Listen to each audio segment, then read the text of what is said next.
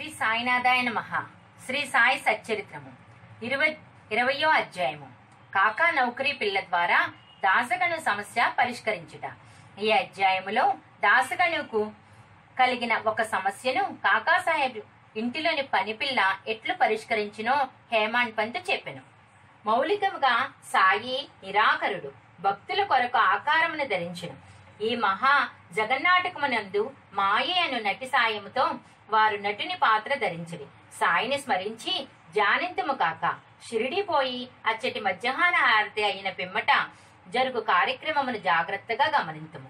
హారతి అయిన పిమ్మట సాయి మసీదు బయటికి వచ్చి గోడ పక్కన నిలిచి ప్రేమతోనూ దయతోనూ భక్తులకు ఊదీ ప్రసాదమును పంచిపెట్టుచుండిరి. భక్తులు కూడా సమానమైన ఉత్సాహముతో వారి సమక్షమున నిలిచి వారి పాదములకు నమస్కరించి వారి వైపు చూచుచూ ఊదీ ప్రసాదపు జల్లు అనుభవించుచుండెది బాబా భక్తుల చేతుల్లో పిడికిళ్ళతో ఊదిపోయిచు వారి నుదుటిపై తమ చేతులతో ఊది బొట్టు పెట్టుచుండిరి వారి హృదయమున భక్తుల ఎడ అమితమైన ప్రేమ బాబా భక్తుల ని ఈ క్రింది విధముగా పలుకరించుచుండిరి అన్నా మధ్యాహ్న భోజనమునకు పొమ్ము.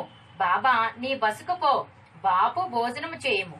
ఈ విధంగా ప్రతి భక్తుని పలకరించి ఇంటికి సాగనంపుచుండిరి ఇప్పటికే అది అంతయు ఊహించుకున్నచో ఆ దృశ్యమును తిరిగి చూచినంత ఆనందము కలుగును.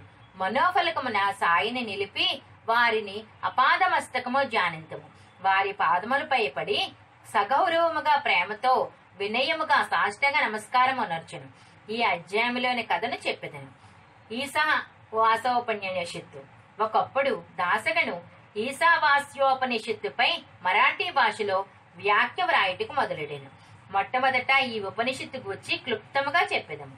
వేద సంహితలోని మంత్రములు గలదగుటచే దీనిని మంత్రోపనిషత్తు అని కూడా అందరు.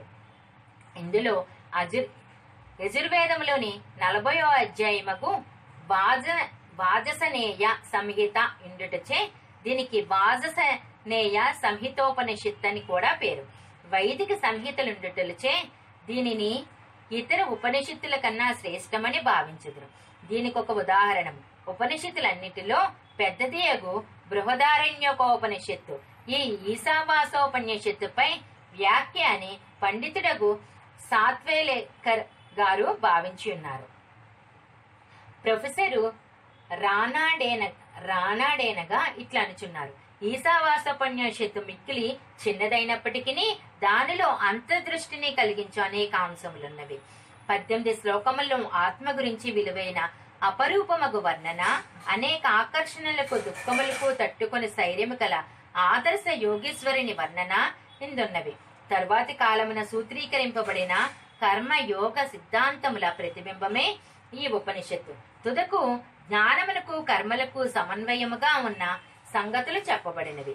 జ్ఞాన మార్గమునకు కర్మయోగమును సమన్వయము చేసి చెప్పుట ఈ ఉపనిషత్తులోని సారాంశము. ఇంకొక చోట వారిట్లనిరి. ఈశావాసోపన్యషత్తులోని కవిత్వము నీతి నిగుడుత్వము వేదాంతముల మిశ్రమము. పై వర్ణనను బట్టి ఈ ఉపనిషత్తును మరాఠీ భాషలోనికి అనువాదము చేయట ఎంత కష్టమో ఊహించవచ్చును. దాసగణును దీనిని మరాఠీ ఓవి చందములో రాసెను. దానిలోని సారాంశమును గ్రహించలేకుండాచే తాను వ్రాసిన దానితో అతడు తృప్తి చెందలేదు అతడు కొందరు పండితులను అడిగిను. వారితో చర్చించును. కాని వారు సరియైన సమాధానం ఇయ్యకుండరు. కావున దాసగను కొంతవరకు వికలమనస్కుడైన సద్గురువే బోధించుటకు యోగ్యత సమర్థత గలవారు. ఈ ఉపనిషత్తు వేదముల యొక్క సారాంశం ఇది ఆత్మ సాక్షాత్కారమునకు సంబంధించిన శాస్త్రం ఇది జనన మరణములనే బంధములను తెగకొట్టు ఆయుధము. లేదా కత్తి. ఇది మనకు మోక్షమును ప్రసాదించును. కనుక ఎవరైతే ఆత్మ సాక్షాత్కారము పొంది ఉన్నారో అట్టివారే ఈ ఉపనిషత్తులోని అసలు సంగతులు చెప్పగలరని అతడు భావించును. ఎవరినో దీనికి తగిన సమాధానం ఇవ్వనప్పుడు దాసగను సాయిబాబా సలహా పొంద నిశ్చయించుకొనను. అవకాశము దొరకగానే షిరిడీకి పోయి సాయిబాబాను దర్శించి వారి పాదములకు నమస్కరించి ఈశావాసోపన్యషత్తును అర్థము చేసుకున్నట్టులో తన కష్టములను చెప్పి సరి అయిన అర్థమును బోధింపమని వేడుకొనెను. సాయిబాబా ఆశీర్వదించి ఇట్లనెను. తొందరపడవద్దు. ఆ విషయంలో ఎట్టి కష్టమూ లేదు.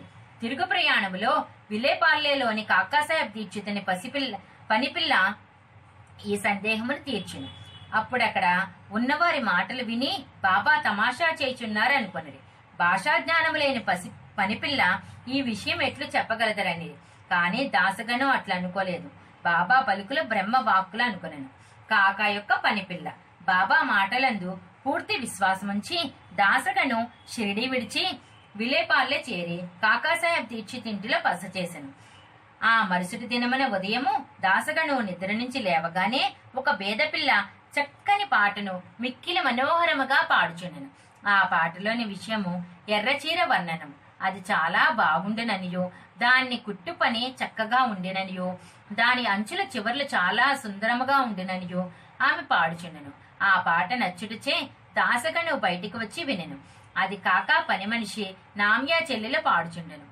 ఆమె చిన్న పిల్ల. ఆమె చింకీ గుడ్డ కట్టుకుని పాత్రలు తోముచుండెను. ఆమె పేదరికము ఆమె సంతోష భావమును గాంచి దాసగను ఆమెపై జాలిపడెను. ఆ మరుసటి దినము రావు బహదూర్ ఎంవి ప్రధాన్ తనకు దోవతలను చాపులను ఇవ్వగా ఆ పేద పిల్లకు చిన్న చీర ఇమ్మని చెప్పాను. రావు బహదూర్ ఒక మంచి చిన్న చీరను కొని ఆమెకు బహుకరించను. ఆకలితో నకనకలాడుతున్న వారికి విందు భోజనము దొరికినట్లు ఆమె అమితానంద పరవశురాలయ్యను. ఆ మరుసటి దినము ఆమె ఆ కొత్త చీరను ధరించెను.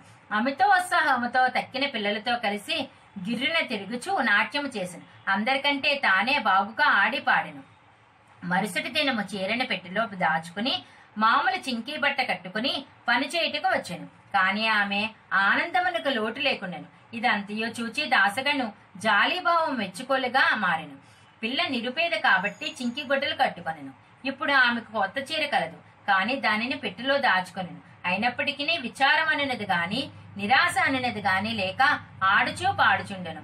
కాబట్టి కష్టసుఖములైన భావములు మన మనోవైఖరిపై ఆధారపడి ఉండెనని అతడు గ్రహించను.